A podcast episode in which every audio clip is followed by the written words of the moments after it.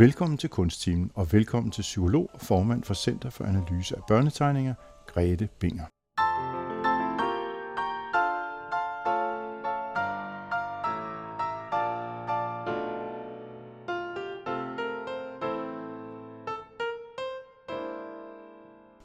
Mit navn er Michael Jensen, og jeg er studievært og billedkunstner. Kunst er jo ikke noget, bare voksne de laver. Den kendte psykolog C.G. Jung sagde, at kunst er, når et eneste menneske berøres. Det kan man jo tænke lidt over. I dag der skal vi kigge på den kunst, der laves af børn. Det beror jo mindst én person, men hvad fortæller den kunst, børnene laver? Det er almindeligt kendt, at man ved hjælp af billedtolkning kan nå samme dybe niveau, og måske endda dybere, end man kan via drømme for voksne. Det er naturligvis spændende, men hvad med børnene? Nogle gange er det en god samtale, man kan få. Andre gange kan man måske skyde sig ind på, at der er noget, barnet går og roder med, og hvordan kan man samarbejde med barnet for at finde en vej. Vi har inviteret en specialist i tolkning af børnetegninger ind for at få lidt mere viden og forstå emnet lidt dybere. Velkommen til dig, Grete. Tak skal du have. Og hvorfor er du særlig interesseret i børnetegninger? Jeg har nok altid været interesseret i selv at tegne og i andre børns tegninger. Men øh, min interesse om at se børns udvikling gennem deres tegninger startede nok på seminariet. Og øh, det var da jeg uddannede mig til lærer, der havde jeg valgt formning som speciale. Det er jo det, som vi i dag kalder billedkunst. Og mens jeg gik på lærerseminaret, så havde jeg så en vinter på en special efterskole for voksne med forskellige psykiske og mentale udfordringer. Og der havde jeg så nogle, ja nu siger jeg det, gamle, åndssvage mænd, altså mm. ældre herrer, der havde levet hele deres liv på det, man dengang kaldte åndssvageforsorgens institution. Og øh, dem havde jeg så til formning, sådan en gang om ugen gennem hele vinteren. Og det, jeg synes var voldsomt interessant, det var, de startede med at tegne det, jeg kalder ukontrolleret skribleri, altså tilfældige gruseduller og streger på papiret. Og i løbet af den vinter, der begyndte de faktisk at tegne noget, som man kunne se, hvad var det, jeg ville kalde før skemategninger. Det, jeg synes var fascinerende, det var, at de her mænd i deres modne alder, at de havde en udvikling i deres tegnemæssige formåen, som svarer til almindelige småbørns udvikling. Så det skrev jeg så mit speciale om, da mhm. jeg gik til eksamen i formning. Siden har jeg så arbejdet som lærer i folkeskolen, og jeg har arbejdet på skolen i en døgninstitution, og bagefter har jeg så arbejdet som skolepsykolog. Så det, jeg er særligt optaget af, det er jo almindelige børns almindelige tegninger. For hvis man ikke ved, hvordan almindelige børn udvikler sig gennem deres tegninger, så ved man heller ikke, hvornår børns tegninger er særlige eller specielle, eller viser, at der er nogle problemer. Sideløbende så har jeg så uddannet mig til øh, specialist i pædagogisk psykologi i Center for Analyse af Børnetegninger. Har jeg så gået på kursus og er blevet eksamineret børnetegningsanalytiker – jeg har uddannet mig til tegneterapeut ved Silkeborg hos Lise Maj Jensen. Og noget, der også er interessant for mig, det er det narrative, altså fortællingen, som jeg så har gået hos Grete Brun i Næstved i mange år. Så det der for mig er, ja, jeg, mange år har jeg erklæret, at jeg, når jeg blev gammel, så ville jeg interessere mig for tegning og fortælling. Og det er så det, jeg gør nu. Så det er i virkeligheden koblingen mellem tegningen og så den fortælling, barnet giver, og den snak, der i virkeligheden er om, hvad tegningen forestiller, og hvad synes du om det, og hvordan føler du det, og sådan noget. Det er det, der er en helhed for dig. Ja, så det, det, er det. Så det er egentlig ikke bare, om jeg så må sige, gåsøjen, et stykke papir med nogle, med nogle streger på. Nej, fordi jeg synes jo altid i alt, hvad vi gør, så har det jo mening for os. Altså det, vi laver i nuet, det giver mening. Det kan godt være, i bagklogskabens klare lys, at det ikke gav mening. Men mens vi gør det, så giver det mening. Mm. Og det er jo det, vi gør, når vi folder os ud på en tegning, eller hvad det nu er, vi folder os ud på. Ja, ja. De fleste vil jo nok sætte sig ned og sige, ja, øhm, mit barns tegninger, hvordan skal jeg forstå dem? Altså, øh, hvordan, går du, hvordan tilgår du så noget? Ja, der er jo i hvert fald to måder at se børns tegninger på. Jeg har læst en bog, som simpelthen gav mig sådan, hvor jeg synes, jeg så lyset. Fordi der er ligesom to holdninger med, at man kan undervise i tegning eller billedkunst, og så man kan forstå tegning eller billedkunst. Og øh, den bog, jeg læste, den skældner, hvor de siger, at den ene holdning, det kalder hun for vinduesmetoden. Og øh, der mener man, at barnet tegner det, det ser. Og der ligger ingenting bag ved tegningen. Der er ingenting skjult i tegningen. Barnet tegner det, det ser. Når man arbejder inden for det paradigme, jamen så anskuer man jo barnets tegning som et mål i sig selv. Vi kan beskrive tegningen eller analysere tegningen grundigt. Vi kan beskrive, hvordan og hvad barnet tegner på forskellige alderstrin. Pædagogisk set kan vi undervise barnet i tegning, og øh, vi kan lære dem at tegne i profil eller med perspektiv, og på den måde kan vi optimere barnets tegnefærdigheder og lave et så præsentabelt produkt som muligt. Den anden måde at anskue tegninger på, kalder jeg for spejlmetoden. Altså jeg tænker, de to metoder er jo gensidigt afhængige af hinanden, kan man sige. Men det, som jeg som psykolog er optaget af, det er, at jeg tolker barnets tegning som, at barnet udtrykker sit indre. Altså, at tegningen er en afspejling af det, der foregår i barnet. Oplevelser, som barnet har haft igennem sit liv, de erfaringer, barnet har haft i sit liv gennem sine voksne, gennem det, det har været igennem, det er noget, barnet kan fortælle om ordløst i sin tegning. Fordi barnet og vi andre har måske slet ikke nogen ord på, for de erfaringer, de er ordløse og er oplevet, før vi fik sprog. Så jeg mener, at tegningerne afspejler barnets oplevelse i verden. Og spejlmetodens forståelse er jo, at børn visuelt giver udtryk for det, som de ikke har ord for. Mm. Og vi har også i Center for Analyse af Børnetegninger, der siger vi også, at barnets tegning er barnets stemme. Så på den måde ser jeg tegningen som et middel til at lære barnet at kende. Og derved kan jeg gennem samtale, gennem samarbejde, enten med barnet selv eller barnets voksne, kan jeg jo så finde ud af, hvad det er, eller få nogle hensydninger til, hvad er det barnet går og bøvler med i sin tilværelse. Og det er også vigtigt ikke at kunne konkludere på en enkelt tegning, men at vi har en række af tegninger, så vi kan se, om der er noget, der går igen fra tegning til tegning, om der er noget, der er generelt i barnets udtryk, og så er det så det, man kan snakke om og være nysgerrig på. For mig er det meget vigtigt at være nysgerrig. Jeg kunne tænke mig at spørge om, kan man bruge det her til andre ting? Altså nu snakker vi her, det raske barn. Øh, kan man også bruge det? Altså jeg, jeg, på et tidspunkt, der læste jeg en bog, Susan Bach, tror jeg det var. Hun havde udgivet en bog, der handlede om diagnostisering ved hjælp af det her. Altså hvor hun har arbejdet på et hospital. Det, det synes jeg var vanvittigt spændende, at det billede, som barnet giver, måske i virkeligheden er mere rigtigt, end det de siger. Ja, altså Susan Bach øh, arbejder jo på et hospital med dødssyge børn, eller arbejdede mm. på et hospital med dødssyge børn. Vi har også en øh, dansk psykolog, der har arbejdet på Rigshospitalet, som også har været optaget af de syge børns udtryk.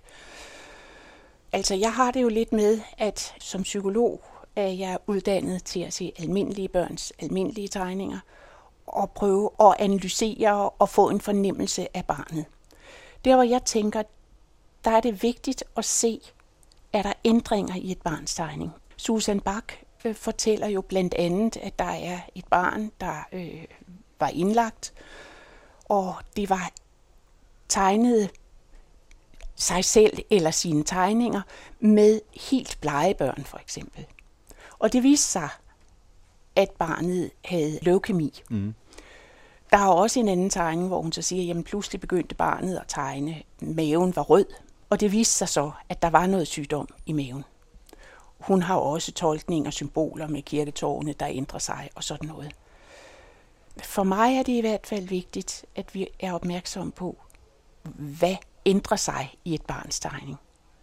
Fordi så kan vi prøve at snakke med barnet om at sætte ord på. Så i virkeligheden, så det der med at samle børnenes tegninger, det er faktisk en ret god idé, Ja. så man kan følge med i, hvad der sker i ens barn. Ja. Både at man kan følge med i barnets udvikling, mm. men også at barnet har en samling af sine egne udtryk gennem sin barndom. Så man kan sige, det er sådan en slags barnets dagbog, før de kan Lige skrive. præcis, Ja. lige præcis. Ikke? Og den skat, det har været, altså jeg har haft, det var så nogle skoleting, men det var en dreng, han skulle over og snakke med en børnepsykiater, og han var rigtig nervøs, inden han skulle snakke med den her psykiater. Og hvor jeg siger, "Men ved du hvad, hvad med at tage dine bøger med? Så kan du jo vise ham, hvad du har lært og hvad du har gjort. Og så var det en sikker dreng, der drog afsted med øh, sine ting, for nu vidste han, hvad han skulle snakke om. Åh, oh, hans psykiske bagage. Ja. Ja, hvor smukt. Men en anden ting også, det har så ikke noget at gøre med Susan Bach, men alligevel øh, har det noget at gøre med tegningen og fortællingen, fordi jeg havde en pige, som var virkelig gennem hele sin tilværelse, havde hun været på hospital efter hospital efter hospitalsindlæggelse. Øh, hun havde som toårig haft leukemi og gik til kontrol af den ene og den anden slags. Og hun var rigtig bange. Og jeg opdagede så i samtalen med hende, at lige så snart vi snakkede om hospitaler, så strøg hun ud i periferien og ville ikke snakke om det og sådan noget. Og hvor jeg tænkte, det må du finde ud af. Hvordan kan vi nærme os det, som helt tydeligt er et stort problem for barnet? Og så gik jeg jo på børnebiblioteket og, øh, og- sagde, mm, hvad er der egentlig? Og i denne her situation, der fandt jeg en bog, der hedder Paddington på hospital, en billedbog. Og da hun så kom næste gang, jamen så satte vi os ned, og vi snakkede, tegnede, øh, altså vi tegnede ikke den, men vi så på bogens tegninger. Paddington brækker et ben og kommer til røntgen, og alt det, der sker på hospitalet. Og mens vi så sidder og snakker om, så siger jeg sådan sidelæns til hende, så siger jeg, men har du prøvet det, når du har været på hospital? Ja, ja, siger hun så. Og så fortæller hun og gør ved, fordi nu er det jo ikke hende, jeg snakker om. Nu er det Paddington på hospitalet, det er bogen, der er vores fælles tredje. Så det, jeg så synes er dybt berørende, det er, at da hun så kommer ned til sin fortrolige voksne, så siger hun, jeg læste en bog sammen med Grete. Den var god. Og så siger den voksne, jamen ved du hvad, du kan jo bare bede Grete om, at de læser den igen. Eller også, at de kunne læse den med den fortrolige voksne osv. Mm. Så for mig er de der ting forbundne. Jeg synes, det er så smukt, det der. Altså, hvordan man hjælper hinanden på den måde. Når man nu ser på de der tolkninger der, øh, så har du jo en måde at finde en idé om, hvad du tror, tegningerne de handler om. Øh, hvor, hvor, hvor sikker er man i den tolkning? Altså, hvordan danner du den hypotese? Der går jeg jo ind i analysen. Øh, altså nogle gange kan man jo godt lave sådan et løst overblik over mængden af tegninger og sige, mm, jeg tror at, og så videre, og så videre. Ikke? Og jeg tænker, at det er vigtigt at lave en ordentlig analyse af tegningerne, før man begynder i gåseøjne at konkludere noget, eller i hvert fald lave sine hypoteser. Fordi tolkninger er jo ikke noget facit. Der er jo ikke nogen konklusion. Og som jeg plejer at sige til for eksempel forældre, når jeg så, det har så været, hvor jeg, barnet og jeg har testet med hinanden, at så har jeg lavet mine fortolkninger af det arbejde, barnet og jeg har gjort, og hvor jeg så siger til forældrene, kan I kende jeres barn i det her? Og hvis de så siger, jamen det kan de godt, så kan jeg jo sige, jamen der har jeg været heldig, ikke? at jeg er kommet ind på nogle af de ting, som er vigtige for barnet og vigtige for deres voksne. Men helt sikkert er det, at jeg ser min tolkning som en hypotese. Og den kan jeg så forfølge, enten ved at snakke med barnet eller med barnets voksne. Men jeg fornemmer, det er sådan en meget ydmyg holdning, du har, når du går ind i det her. Altså, du siger som, som øh, vidne og som voksen, at det her, det tror jeg, det er, men jeg, jeg forbeholder mig retten til at ændre synspunkt. Mm. Ja. Men det er jo også forudsætningen for en dialog, at man er villig til at ændre synspunkt. Ja. Så det er dialogen, du i virkeligheden bruger som helende for de børn, der har problemer. Ja, det er jo også at anerkende andre mennesker. Mm. Altså at anerkende, det, det er jo ikke sikkert, at jeg er enig med dem. Nej. altså, øh, der er jo mange, der synes, at vi skal sætte diagnoser. Øh, og der må jeg jo så sige, som psykolog er jeg optaget, at hvad der er almindeligt. Og inden for den brede vifte af almindelighed, så er der jo også yderpunkter, som ikke er almindelige. Men hvis det er så ualmindeligt, at der skal diagnose på, så er vi over hos lægerne, og i den situation er det psykiaterne. Så det, jeg kan påpege, det er jo, hvordan kan vi forstå barnet? Ikke sætte diagnoser på, ikke stemple hverken børn eller voksne med noget, men at sige, hvad er det, vi har her? Og hvordan kan vi så støtte op om barnets trivsel, barnets positive udvikling? Jeg kunne godt tænke mig lige, mens vi nu sidder her og taler, så tænker jeg jo også, øh, og en af de ting, jeg kom til at tænke på, det var det der med samling med børnetegninger, som jo er barnets visuelle dagbog. Mm. Det, der kunne være interessant, det var, ville det være en god idé at skrive det ned, altså at prøve enten at optage eller skrive de samtaler, man har, sådan så at når man engang om forrige år ser de tegninger igen, i virkeligheden får det univers op igen. Giver det nogen mening? Det kunne det sagtens gøre. Det er bare ikke sikkert, at det er det, der er virkeligheden i en travl børnefamilie, at man sætter sig ned og får nedskrevet sin samtale med barnet. Men øh, i den ideelle verden, eller hvis vi er over i noget terapeutisk, så synes jeg, det er vigtigt. Ja. Men jeg tænkte, det er ikke så lang tid siden, der var jeg faktisk øh, på rundtur i Københavns legepladser, hvilket er vældig interessant. De findes nemlig, de er, nogle af dem har fem stjerner og fire stjerner, hvad ved jeg. Men der kom jeg ind på skydebanen havens øh, legeplads, som er en ret stor legeplads. Og det var faktisk påfaldende, at der var ikke én forældre, der sad med en mobiltelefon. De var faktisk interesserede i deres børn. Så måske kunne man håbe, at det er en ny form for måde at være forældre på, at man faktisk tager den tid, det er at, at sætte det ned. Jeg synes i hvert fald, at det du kommer ind på, mm. det er rigtig, rigtig, rigtig vigtigt. Fordi altså børn tegner, når vi giver dem mulighederne for mm. at tegne. Mm. Altså, at der er papir, ordentligt papir, ordentlige farver, at der er ordentlige steder, de kan sidde og fordybe sig i en tegning. Men hvis forældrene eller de professionelle omkring barnet har rigtig travlt, der er jo nogen, der sådan gør sig til af, at de kan multitaske. Men faktum er jo, at når vi multitasker, så gør vi alting dårligere, end hvis vi har fokus på det, vi har med at gøre. Så det jeg tænker i hvert fald, det er, at når barnet tegner, så har det stor glæde af, at dets voksne har roen og sidde ved siden af, og eventuelt snakke med barnet, eller være lydhør for, hvad det er, barnet tænker, mens mm. det tegner. Men det er jo den der interesse for den anden. Ja. Men det giver jo også, når den voksne er i ro, mm. så siver det jo ud gennem mm. sidebenene den ro, som også forplanter sig i barnet. Ja. Og giver barnet en mulighed for fordybelse. Ja, ja. Se, hvis nu man er meget interesseret forældre, hvor kan man finde nogle bøger, eller hvor kan man finde noget mere om det her? Fordi det er jo et vanvittigt spændende emne at forstå sit barn, og komme meget tættere på sit barn med.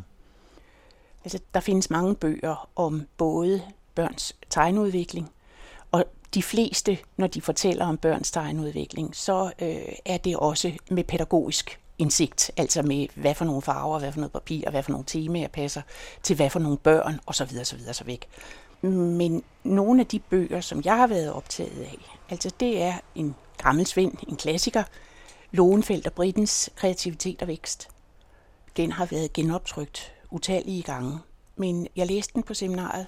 Det var det, der gjorde, at jeg blev opmærksom på, at de her gamle mænds tegninger egentlig svarede til almindelige børns tegninger, mm. og jeg så matchede det i mit speciale. Men der er også en anden, Hanne Bistrup, har lavet børnetegninger fra barndomslandets univers, som er af nyere dato. Mm. En anden bibel, jeg har, det er Karen Graversens bog om børns tegninger og hvad de fortæller om barnens trivsel. Den er oprindelig fra 92, men øh, den blev genudgivet i 2001. Og samtidig med, så stiftede Karen Graversen foreningen Center for Analyse af Børnetegninger, Okay. hvor jeg så blev medlem. Ikke? Ja. Meget spændende. Men den har inde på tolkningen, altså som man kan sige, Lohenfeldt og Britten, eller øh, Hanne Bistrup, hun er så også psykolog, så hun fortæller også om noget tolkning i sin bog. Ikke?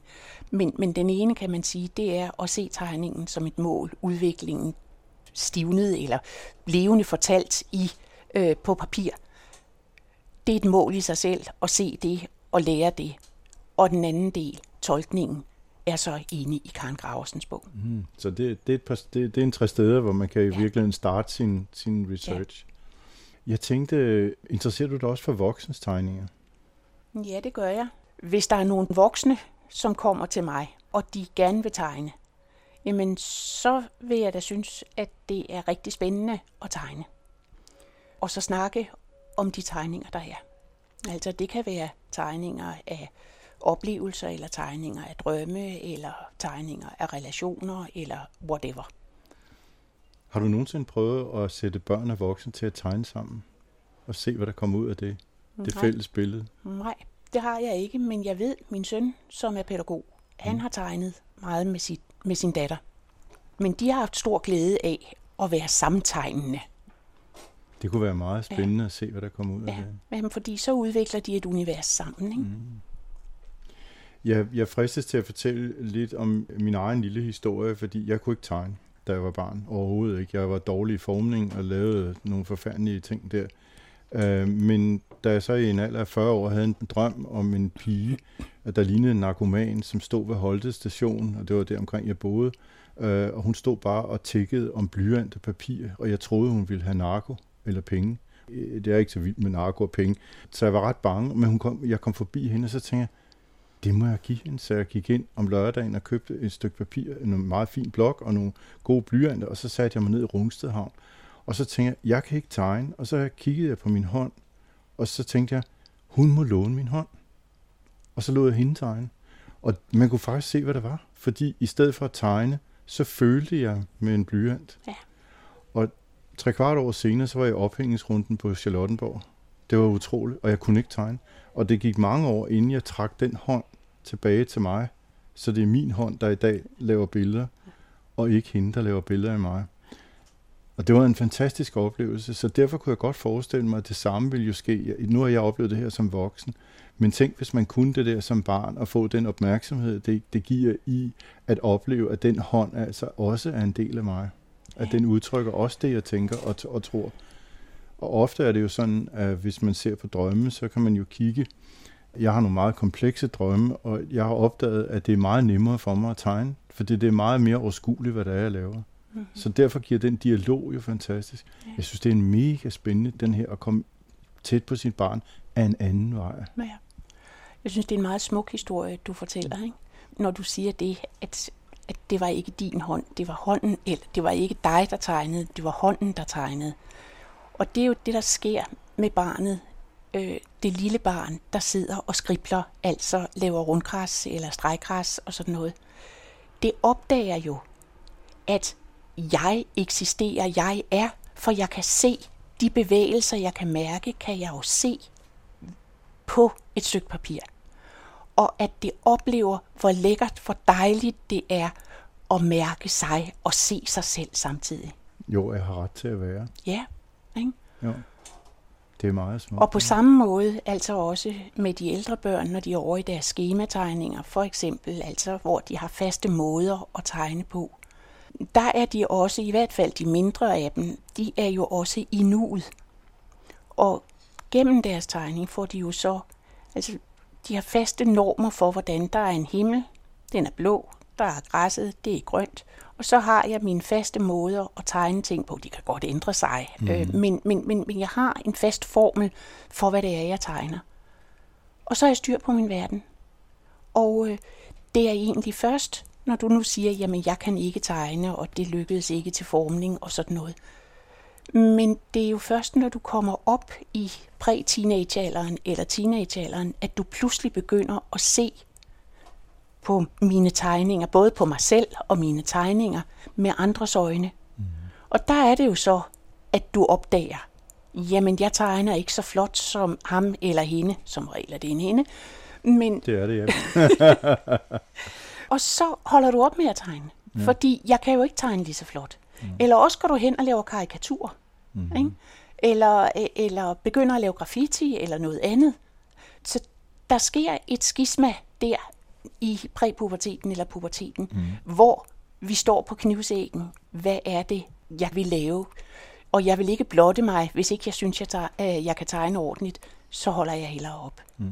Eller om man udfordrer sig selv og går videre i en mere kunstnerisk retning. Ikke? Mm.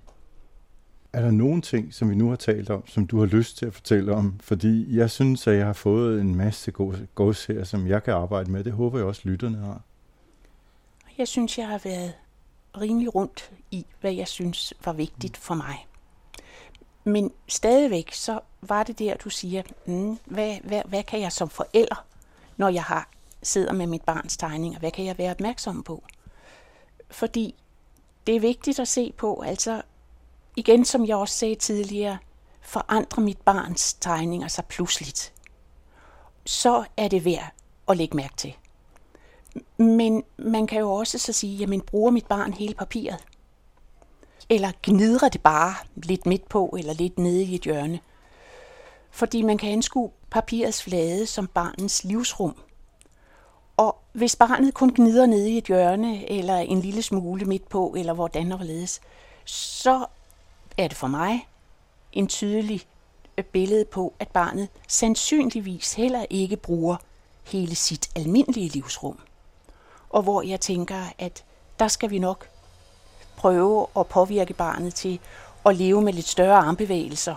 Og det kan jo gøres i leg eller noget andet, altså i andre sammenhænge. En anden ting er også, bruger barnet alle farver, eller bruger det bare nogle ganske få farver, og hvordan er stregen eller farvestregen i barnets tegning. Altså selvfølgelig, som jeg også plejer at sige, et barn i børnehaven, der kun farver med brunt og sort, det kan selvfølgelig være bemærkelsesværdigt, men der kan være noget helt praktisk. Der kan være, at barnet er det sidste barn, der kommer, og alle de pæne farver, de er taget, og derfor er der kun det tilbage. Det skal man selvfølgelig have styr på. Men det man kan sige, det er, at jo kraftigere streger, jo kraftigere bemaling, desto større følelser er der på spil. Og øh, hvis barnet fylder hele sit papir og har kraftige stærke farver, jamen så er det jo sandsynligvis et meget selvbevidst barn. Det kan også være, at det er for meget, at der er for mange følelser, og det kan jo også gøre det besværligt for et barn. Og især det til omgivelser. Ikke? Men også lige så påfaldende øh, kan det være, hvis barnet har fjerlette streger eller fjerlet farvelægning. Og så kan man jo tænke på, jamen får mit barn vist sine følelser i almindelighed? Og hvor jeg så tænker, jamen så er det vigtigt at stimulere barnet til også, at der er lege, der er historier, hvordan man får vist følelser i almindelighed. Og så er det også, når man ser på børnenes tegninger. Er der for meget af noget? Er der for lidt af noget? Er der noget, der helt mangler? Eller begynder pludselig at mangle? Eller begynder pludselig at komme på? Jamen så kan man stille sig selv det spørgsmål, hvorfor mund der er denne her ændring? Hvorfor mund de her fylder så meget? Hvorfor mund de er helt udladt? Og på samme måde, hvorfor mund de her detaljer er der eller ikke er der, og sådan noget. Så jeg tænker, ja, der er ikke nogen facitter i det, men det er hele tiden en dialog med barnet, barnets tegning og barnets voksne, der afgør, hvor er vi på vej hen med et barn. Men det er jo også en måde at tale med sit barn på i andet end ord. Ja. Altså det, man kan faktisk sige, at det er endnu en kanal. Selvom ja. man kan sige, jeg har, har du talt med dit barn i dag, ja, det ja. er fint. Men vi kunne også godt tænke os det andet. Ja, ja. det er præcis. Grete Binger må jeg sige tusind tak for i dag, og tak fordi du kom. Mit navn er Michael Jensen, og i teknikken har vi Jytte Nordholdt.